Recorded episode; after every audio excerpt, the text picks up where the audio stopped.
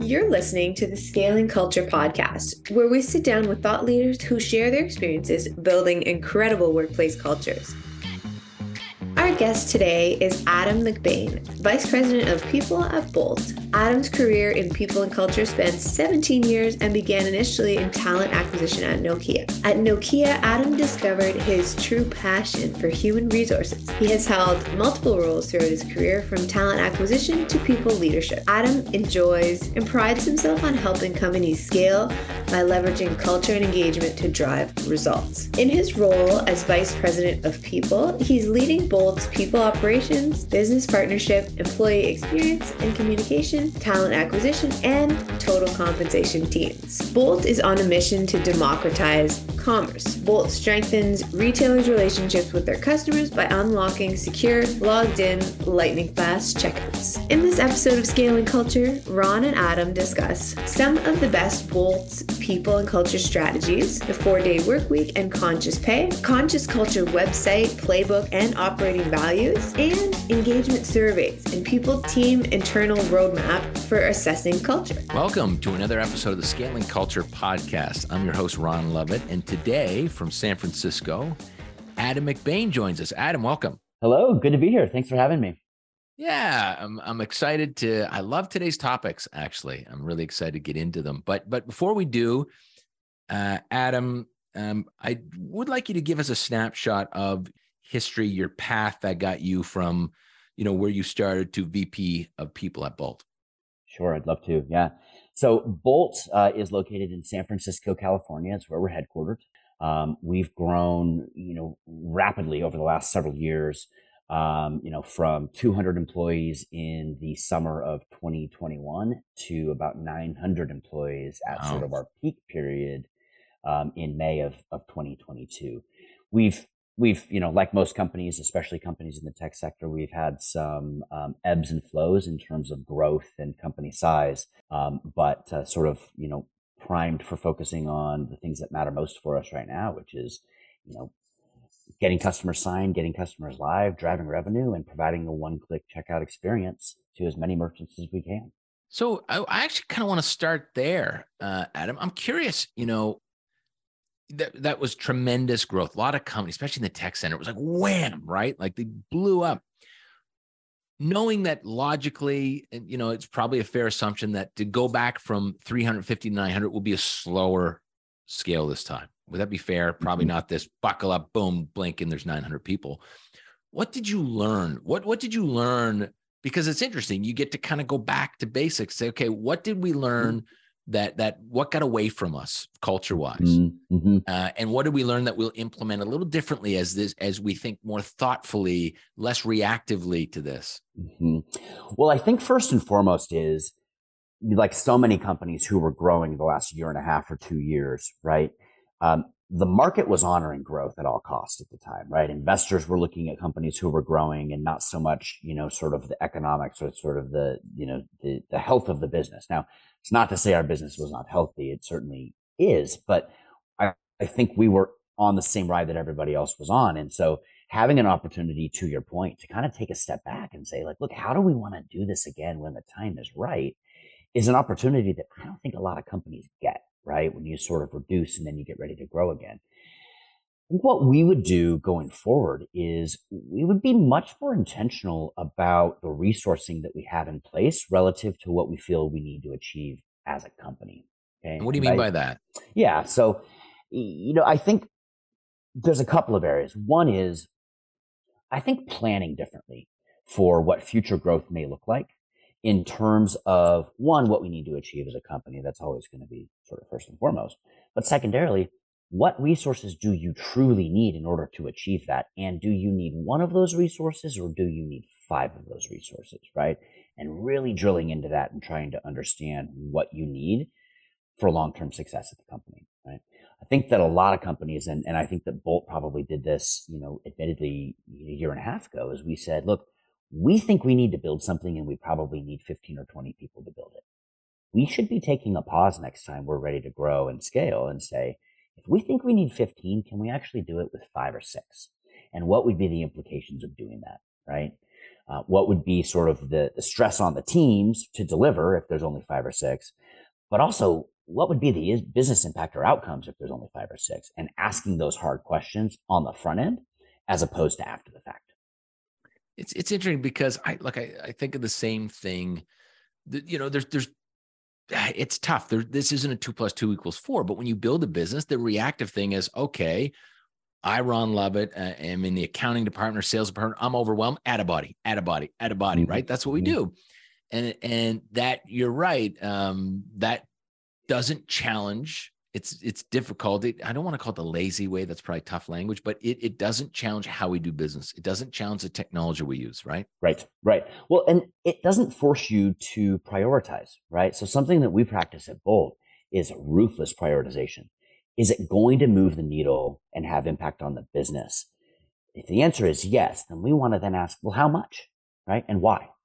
So if we can do the same thing with seven people and have that same impact, we should do it versus doing it with 15 people just for the right. sake of more people, right? Mm-hmm. What, any other low bearing fruit that you learned?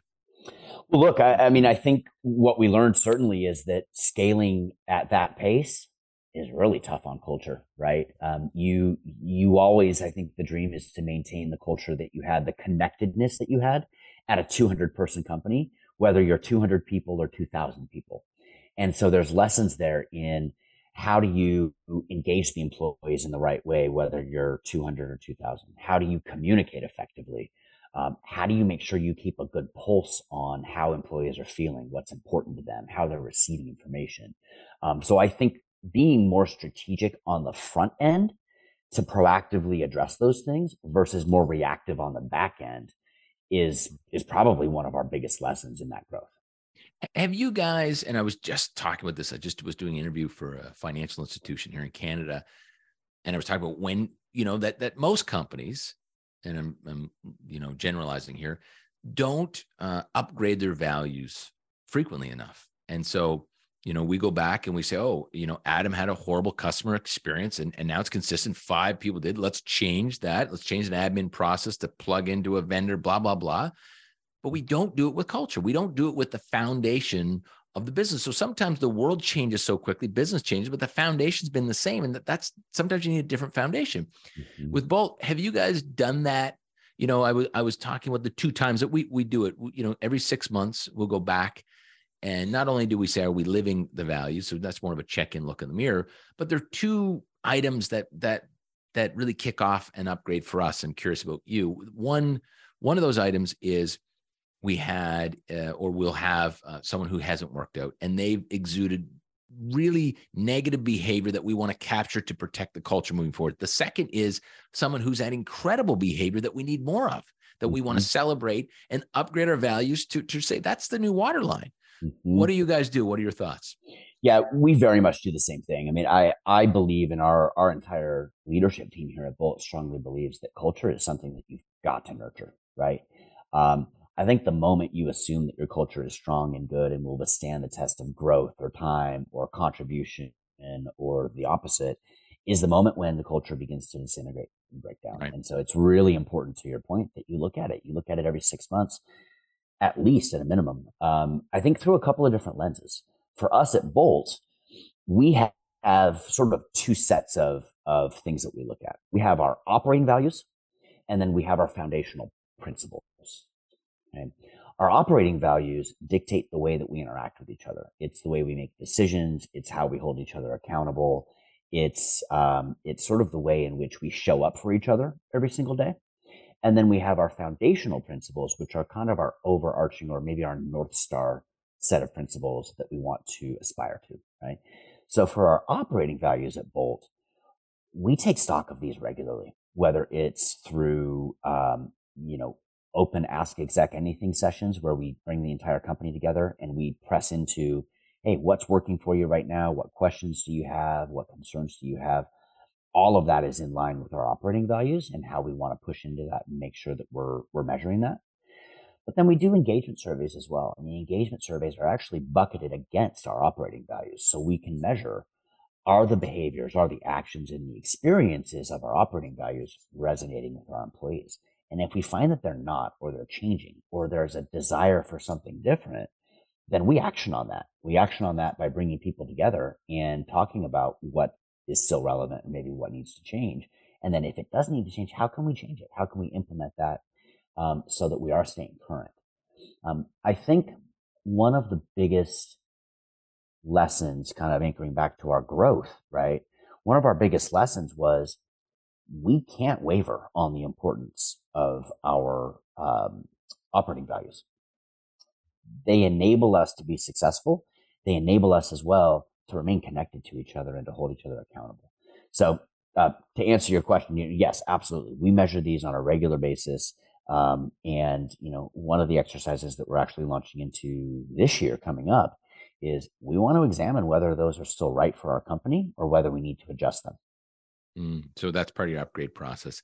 And, and, I'm curious on survey, do you do a deep survey and then like a check the pulse survey? Do you do both? We do do both. Yeah. Um, so we do a much deeper survey in the fall of every year. It's, you know, maybe 40 or 50 questions, takes people 15 or 20 minutes to fill out. Um, and for the longest time, we just did the one every single year. And what we found is it's really difficult to action on those if you're doing them once a year, right? Right. By the time you do the survey, close it out, properly do readouts with groups of individuals with the entire company and get into sort of action planning, you know, by then your survey results could be two months old. And so what do you right. do with it? Right. So, yeah. so we use that as sort of a year over year measurement, but then we've just started also pulsing quarterly. Um, and those are smaller, you know, surveys, five or six questions. And it allows us to really one, measure the results from the, from the fall annual survey, but then two, action on the things that are happening in real time. Right. Yeah. Interesting. We, we just came out with our, I'll call it our most aggressive survey where we, we really asked questions that, that quite frankly, I wouldn't have had the courage and just by looking mm. there, knowing it would have been a, a, a big failure if I had have asked them, I would have known what the answers would have been two years ago, four years ago, six years ago as, as building businesses. But, and especially during the pandemic, we've asked questions like working with Vita, which is my company, has been beneficial to my mental health, to my physical health, mm. has allowed me time with my family. You know, I feel proud to tell others I work here, like just very pointed questions. And it was, look, it was amazing. I, I think that, uh, we are very happy with the results and we did similar to what you're talking about. It sounds like maybe the exact same thing. We we treated our lowest score, which actually uh, out of this was a four out of five on mental health, which we were still hmm. proud of, but said let's let's treat it like a low score because that's where we can move the needle. Um, what type of kind of interesting, deeper questions is that yearly survey asking? That that you're like, okay, that's that's different. That's really going to punch through the service. That's going to mm-hmm. surface. Are you asking the questions that you're scared to ask? We are. Uh, you know, I'm actually really proud of the way that we dive really deeply into the experiential element of of life here at Bolt through our surveys. Right? We want to know, you know, how are you able to use your time? Are you able to use your time in the way that feels productive, or do you feel like you're randomized too much? Right? Um, are you getting what you need from your manager specifically? And if you're not, what is it that you need to receive? Right? Um, we ask very pointed questions about leadership. You know, is leadership communicating with you in a way that is resonating? Do you understand why decisions are being made at the company? Great question. Um, you know, do you have the right work-life balance? And if not, what would make it better? Um, I think one of the things we're going to get into a little later is Bolt has a four-day work week, right? And so we survey deeply on our four-day work week as well, right? Are you able to use your fifth day, which is your off day, in the way that you want, or do you feel obligated to work that day? Mm. Um, so we try to is go. Is that mandatory? And, Sorry, Adam. Is that mandatory? is that mm-hmm. optional? So it's it's relatively optional. Um, just like working on a Saturday is something that is optional, right? Yeah, of course, yeah. Yeah, we very intentionally not put a ton of guardrails in place around the four day work week because we want people to be able to use that in any way that they see fit. So if that means that you enjoy spending Friday morning working and answering emails and doing some maybe deep focus work without any interruption so that you can go into the rest of Friday and your weekend clear minded, then that's how you should use it. You know, if you want to have the day completely off to go on a ski trip or out of town for the weekend, then you should do that too. A few questions. Let's dive into the four day work week because I find it interesting. Um, when was it implemented and what caused you to, to implement that? Yeah. So we trialed the four day work week in September of 2021, and we trialed it for four months. So that pre pandemic, I, I, can't remember when the pandemic. No, just post pandemic. So kind of on yeah, the okay. tail end of, of, the pandemic there. Um, so we did it. We did a trial, and um, it was really born out of a couple of things. One is um, we realized that in in this work from home environment, there's really no break between work and life. Right? We blurred those lines in a pretty dramatic way in most cases. And so we found that employees were burning out. You know, they were working all the time, uber connected, um, and we wanted to create some intentionality behind unplugging, right? So it started by taking a couple of summer Fridays off, right? That was kind of the the sort of the slow move into yep. the four day work week. And that yielded great results. People enjoyed the time. They came back on Mondays refreshed, ready to get to work. We felt people were more productive during those weeks after a Friday off. So more, they got more done the four than they did. They the got. They did. They did. Yeah. And so we moved. Um, you know, as soon as we had sort of that first sample of results come back in that said, look, people enjoy these Friday summers, um, we moved to trial the four day work week for the rest of the year. Mm. Um, and, you know, as I mentioned, very intentionally did not put guardrails in place, right? We said, look, you use that Friday however you want to use it. The key is we want to make sure that productivity and impact Monday through Thursday does not drop or diminish.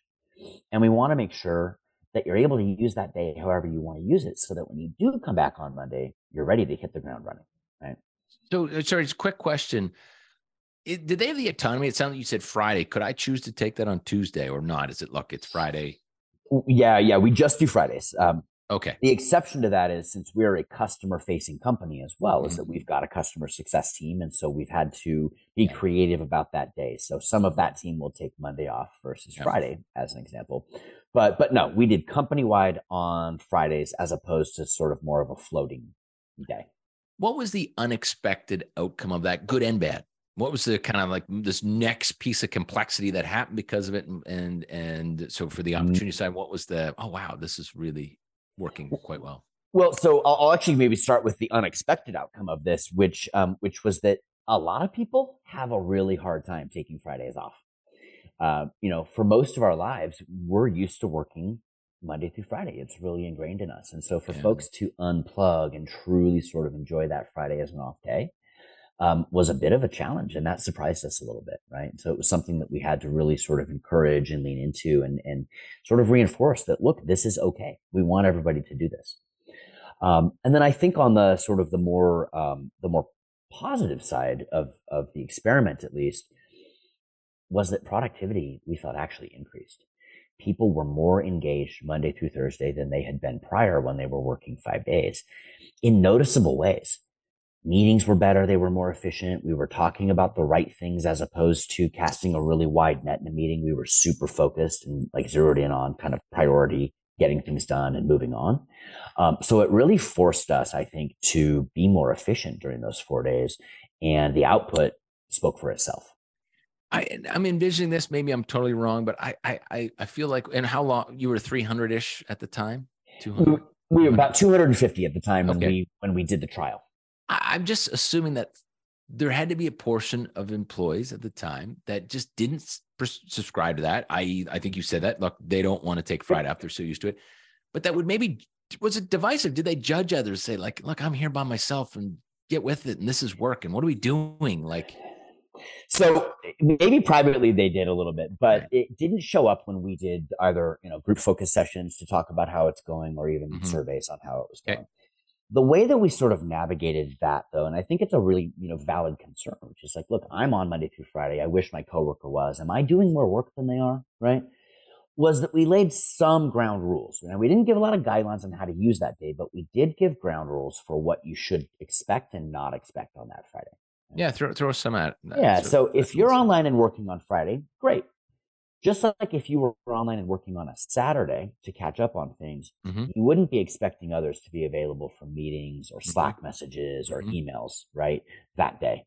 So you shouldn't expect folks to be engaged in the same way on a Friday that you are if you're if you're working. So you shouldn't be having meetings. You shouldn't be expecting, you know, you shouldn't be uh, setting deadlines for Friday. Um, you know, even Thursday end of day, you shouldn't be setting a deadline for the next day. You should you should mm-hmm. sort of plan accordingly and anticipate that people are going to be out. So we tried to lay ground rules of expectations in terms of what would happen and what would not happen on those Fridays. And then we made it possible that if, you know, look, you want to work on a Friday because you feel better about your output, you want to have a better weekend, then, then go ahead and do that. But we tried to avoid it by setting some ground rules on the front end. That's interesting. And I know we're going to touch on comp, but I'm curious was it also utilized as, and, and I probably told myself a story here, but because it was during the pandemic, was it utilized to say, hey, we have to adjust comp? Otherwise, we have to no, no, because you hired after that, so maybe. yeah, no, we hired. Hey, look, the, the, compensation element really had nothing to do with this. This was right. really about us ensuring that folks had work life balance and that yep. we avoided any sort of burnout. Right. Mm-hmm. Um, it's a progressive way of thinking about your business, right? Yep. I think you may have seen, but uh, in Europe, there's a group of about hundred companies who participated in in a 40 work week experiment and trial. And, um, you know, I, I, like to sort of toot our own horn a little bit and say, like, look, we, we did the four day work week before any of them. Right. Um, but this group of about 100 companies out of Europe did the, did the four day work week trial for about a half a year.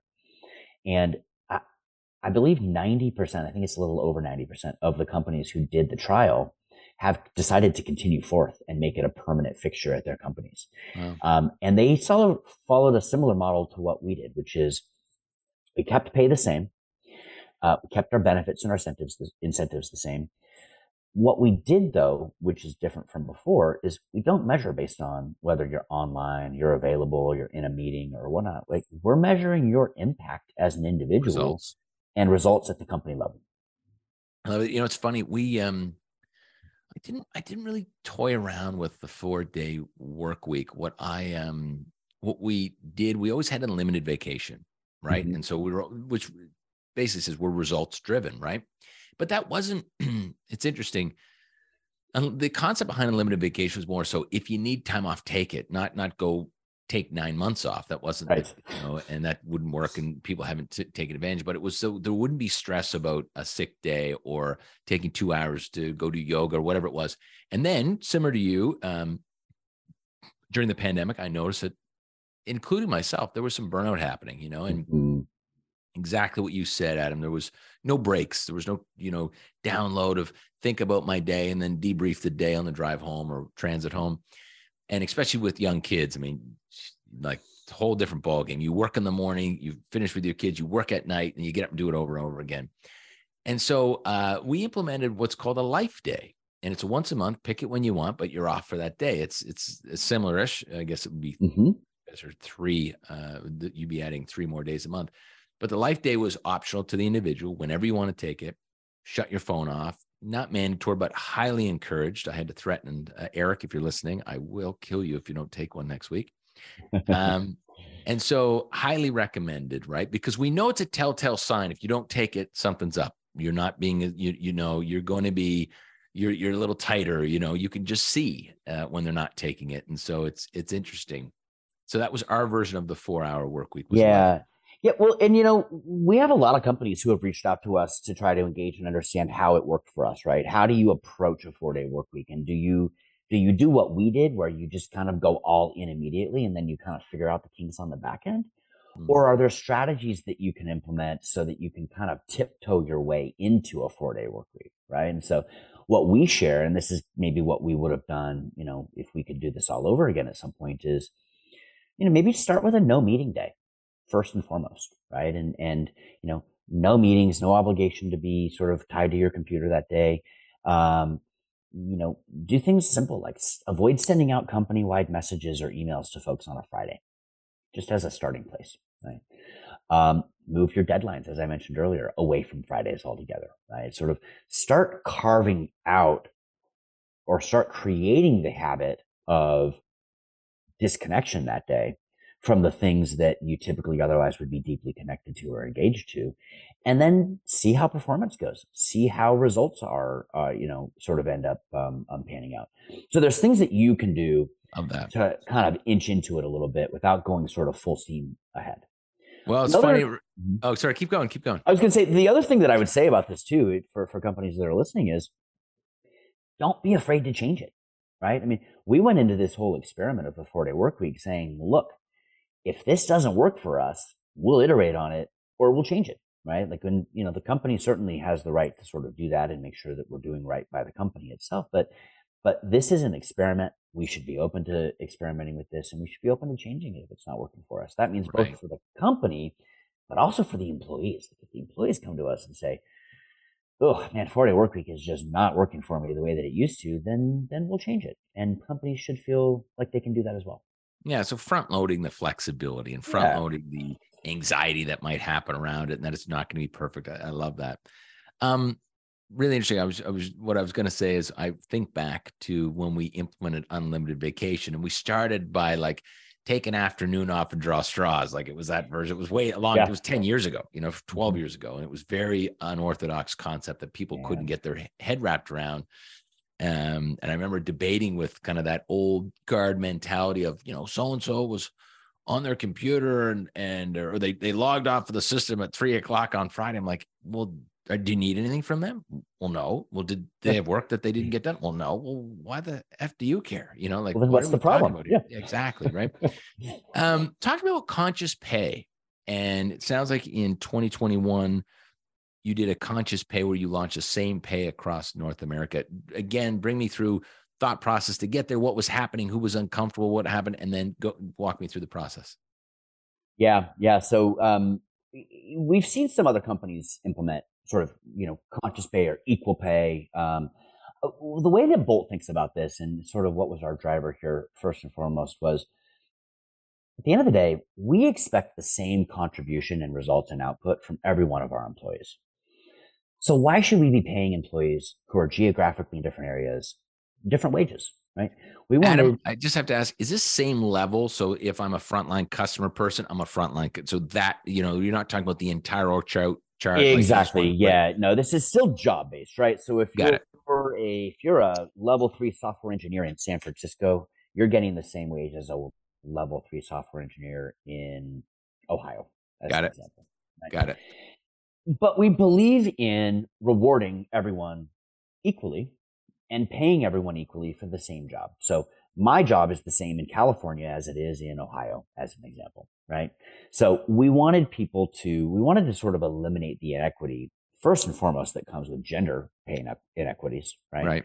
But we took it a step further and we said role based inequities. We want to get rid of that as well. And so we moved to pay everyone in the US and Canada highest market wages. Now, that doesn't mean that we want to pay everyone the absolute most that we can pay, right? We still have some constructs and we still have to sort of manage, um, you know, manage our sort of pay bands and pay structures in the appropriate way.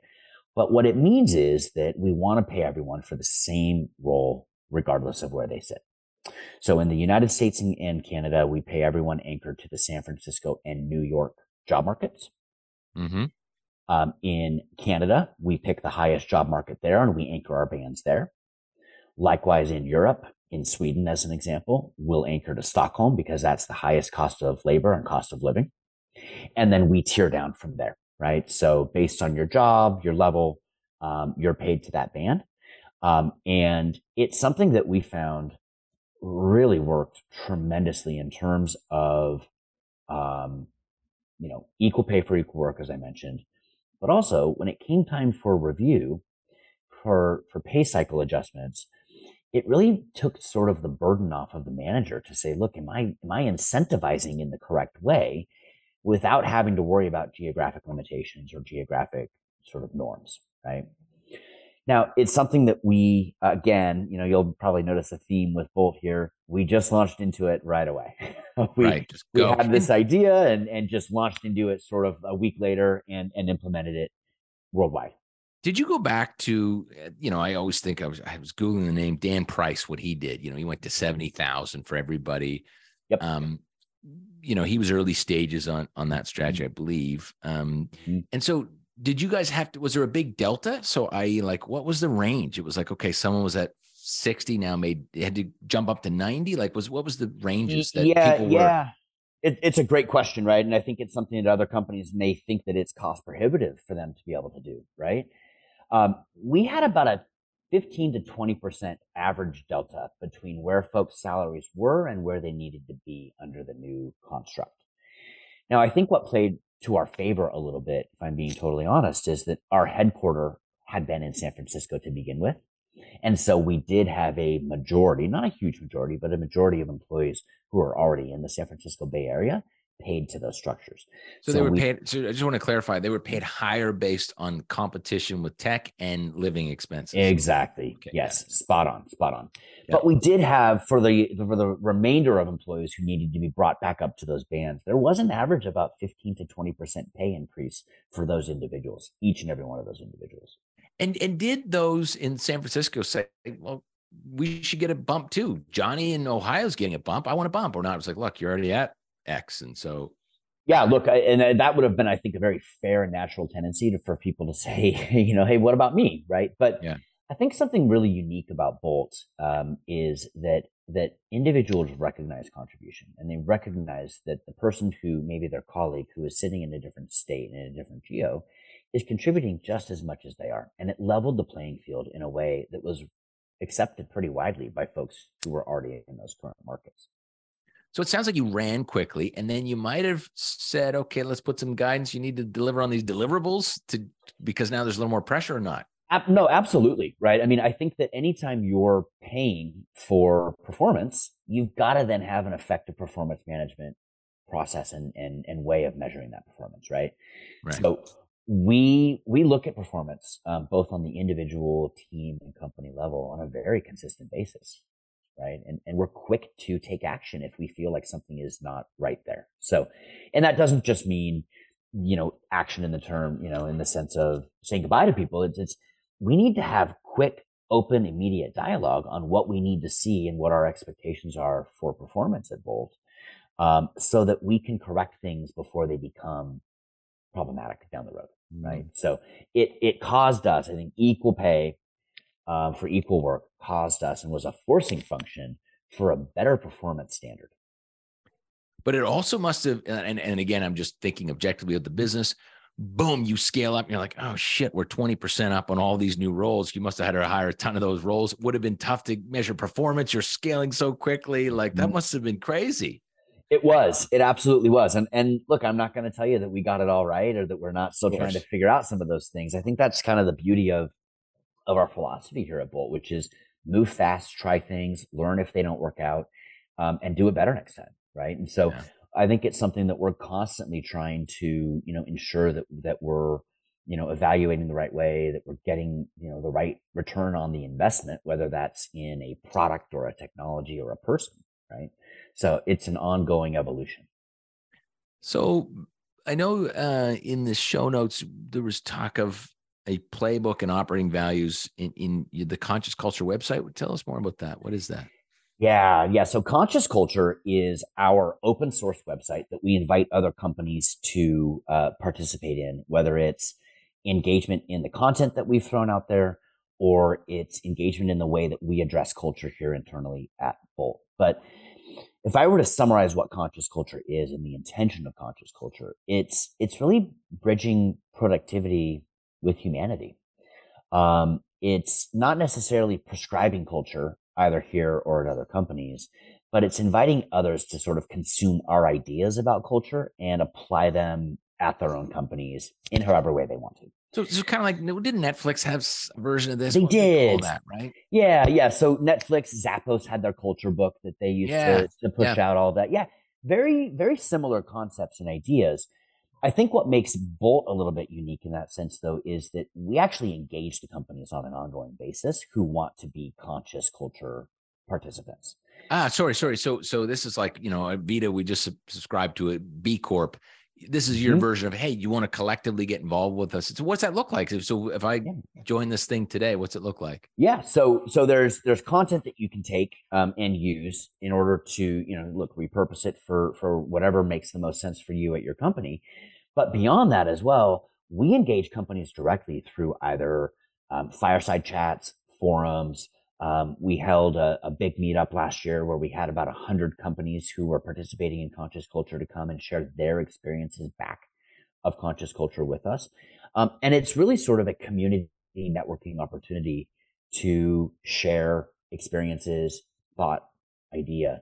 Um, and it's something that we, you know, it's fluid for us, right? I mean, we, we don't just pretend that we've got everything sort of figured out with our culture. We we engage other companies so that we can continue to learn, so we can implement that back at Bolt as well, right? And I see you've so got a very a very much open dialogue. You've got a mm-hmm. summit coming up, uh, April 26, 27. So is that is that organized by you? Is it kind of collectively done? What's that look like? So the summit actually was last year. Oh, okay. Sorry, 2022. Sorry. Yep. Sorry. Yeah. Yep. Yep. Yeah. So the summit was last year. The Bolt team organized that, and we invited again. I think it was about hundred companies that joined that summit, um, and it was a it was a two day summit experience, all virtual, so people could attend wherever they were. And we shared, you know, how our operating um, values and our foundational principles are resonating or working with us today. We also invited other companies to tell us how they've implemented, maybe what they've changed, what they've discovered, and what they've learned.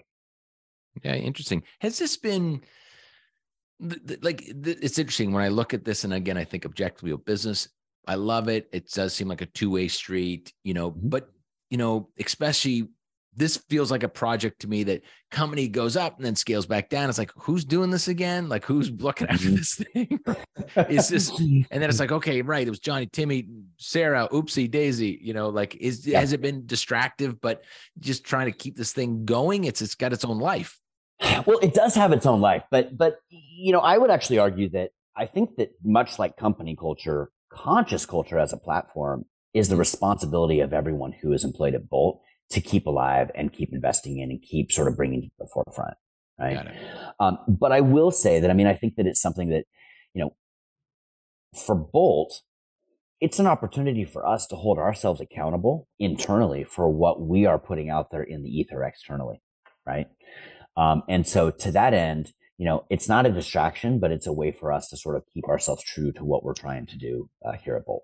Yeah, well, good for you guys to have that uh, to take the initiative to get people bought into and to collaborate around the idea of of being good corporate citizens that mm-hmm. treat people really well and build culture. Good for you. Well, happy to mm-hmm. join. I was going to join, then it said put your visa number in. It's 1.6 million for the year. I can't. I'm not doing it. No, uh, no, no, no. You've been hacked. No, I'll joking. give you a discount code. How's that? no, it's great. Love to get involved with that. That sounds wonderful.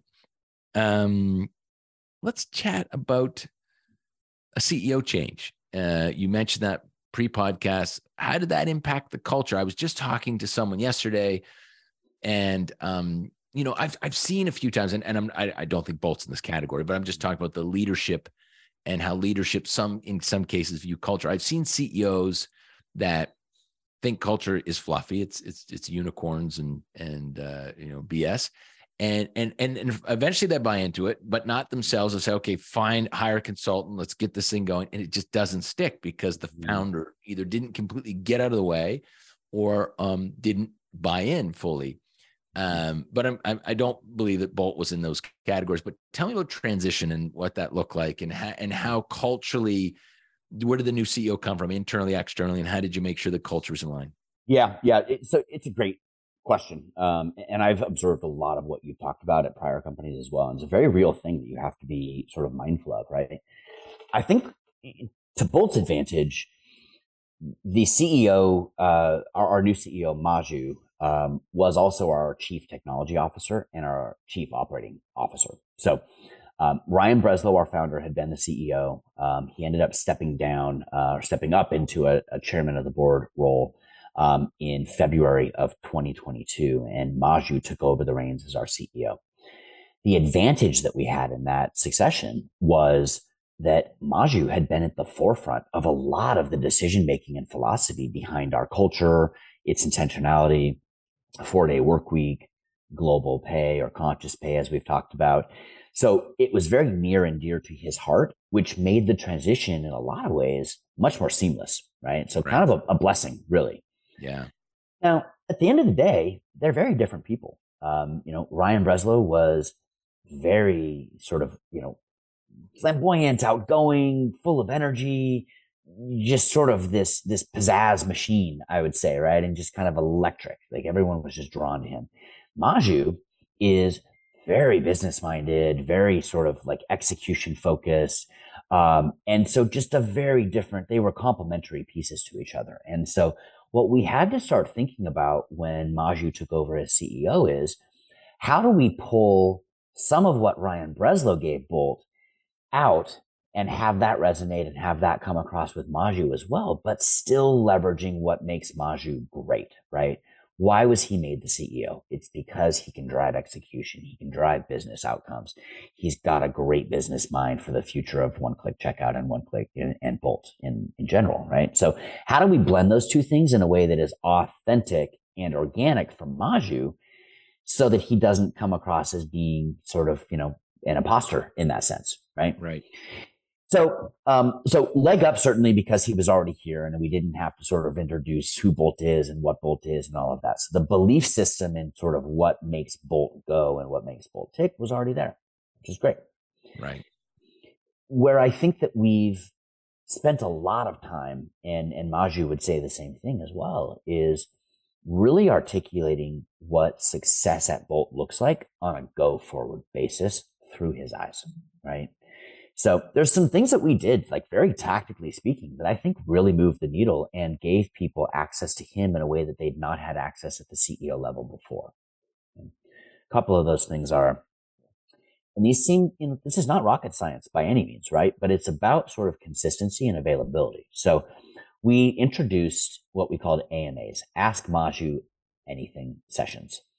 The entire company came together. They were separate from our town halls or our all hand meetings um, and no question was off the table. We spent an hour, hour and a half just asking as many questions as we want about any topic, and Maju answered them directly. Just virtually like this? Uh, oh, yeah. Kind of yep. yeah, yeah, yeah, Over Zoom, town hallish. Um, and it really allowed people to get a good understanding of one, Maju's vision for the company, but two, kind of what makes him tick, what concerns him, what keeps him up at night, and gave a level of access to him that I don't think we'd previously had at that level before. Right. Um, and beyond that, and then again, this is this is a little bit tactical, but it really moved the needle for us. Is we formed subgroups of leadership at the company. So decisions were made at the executive leadership level, right? Um, but then we formed what we call the Bolt leadership team as well, and that's sort of our next level or future leaders at Bolt. And that was, you know, a group of individuals either by, by job level or title, but also by responsibility, an area of responsibility, so functional area. And we cascade information from the executive level down to that Bolt leadership team level to get their thoughts, their ideas, their buy in as well.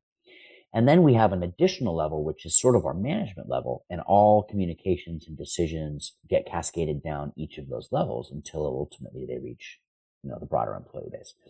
So continuing that sort of communication cascade from Maju on down through each of the levels allowed all of us to feel like we had sort of um, you know buy-in on on sort of why decisions were being made um, directionally why decisions were being made as well. And it really enabled i think people to understand kind of where we're going as a company. Yeah that, that's really interesting. Mm-hmm. T- tell me i'm curious how bolt deals with titles. Uh, in what sense? Mm, you know um, people do, do do all people that at the same level have the exact same title? What if someone comes in are they negotiating their new title? How, mm-hmm. just what's your viewpoint? How do you deal with titles generally? Yeah it's you know I, I think we try to be as uniform with our titles as we possibly can be. Um, i would even sort of venture to say that we care less about title and more about impact right, right. so um, some people can have big titles um, and no impact, and that's not going to move the needle for us at all, right? Mm. So, um, you know, I guess I would answer that by saying if someone feels really strongly about something and it enables them to feel good about the work they're doing, the job that they're in, and they're driving impact, then we're all for letting them have that that title to a degree. Yeah, it's interesting. This is just something that yeah. we've been dealing with. We kind of went down that road where it was important to the person, but we hadn't been thoughtful enough about answering the questions. Are they making the impact in those things? Because we yeah. started tossing out titles and then it really disrupted other people that were like, oh, why did Adam get that title? You know, and that that didn't yeah. work well for us. We had to kind of go back to the drawing board and still thinking about that today. Yeah, yeah. I'll, I'll tell you a little story about titles and um, maybe the, the opposite of what we've been talking about is our engineering team had a variety of different titles and it was really difficult to tell who was at what level um, in our engineering organization. And so there was a big push about a year ago for us to standardize titles. So software engineer, software engineer one, software engineer two, as an example. So innately in your job title was also your job level. Right. And that helped our engineers understand just sort of a baseline. Like, who do I, if I'm a software engineer, so relatively you know, early in my career and I'm beginning and I, and I want to learn from someone more senior from me, who do I go to? And how do I know who that person is? Aside from, you know, maybe I can go to my manager and they can direct me to the right person. But if I want to cross pollinate across different teams, how do I know who I can go to? Right. And so there was sort of this organic insertion of, um, you know, mentorship and learning and desire to improve that you find if you standardize your levels a little bit. Yeah, interesting. I like that. Uh, mm-hmm. Adam, what else? What else haven't we talked about that you're thinking about working on? You know, what's what's something that's kind of new, the big challenge for you? Uh, what's going on at Bolt that we haven't talked yeah, about? Yeah. You know, I think um, this year coming up is a year um, where I think that what we've seen in the past, the last couple of years, you know, we've seen a lot of resignations across the board at all of the different companies. Um, you know, that um, we've also seen a lot of reductions in force at at many many companies, right? Kind of as a response to the economic environment. So top of mind for me this year, as a result of all of those changes happening around us, is increasing employee engagement and retention.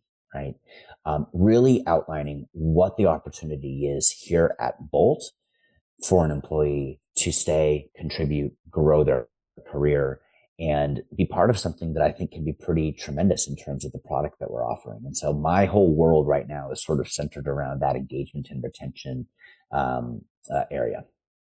I love it. And actually, yeah. just before we finish, a question about Bolt. Is Bolt, is it just, is it for checkout when it's monetary or could it be like to fill out a customer, get you on a customer integration quickly too? Or what, what applications is it used towards? Yeah, yeah. So it's it's mostly for the monetary checkout right. experience. Yeah, mm-hmm. absolutely. Mm-hmm. Got it. Adam, look. I've really enjoyed this conversation. Thanks so much. I've got a page full of notes of things that we need to think more about. And you've got me, you've got the wheels turning on a few things. So thank you so much. Thanks for being a guest and thanks for dropping by. Wonderful. Thanks so much for having me. It's been great.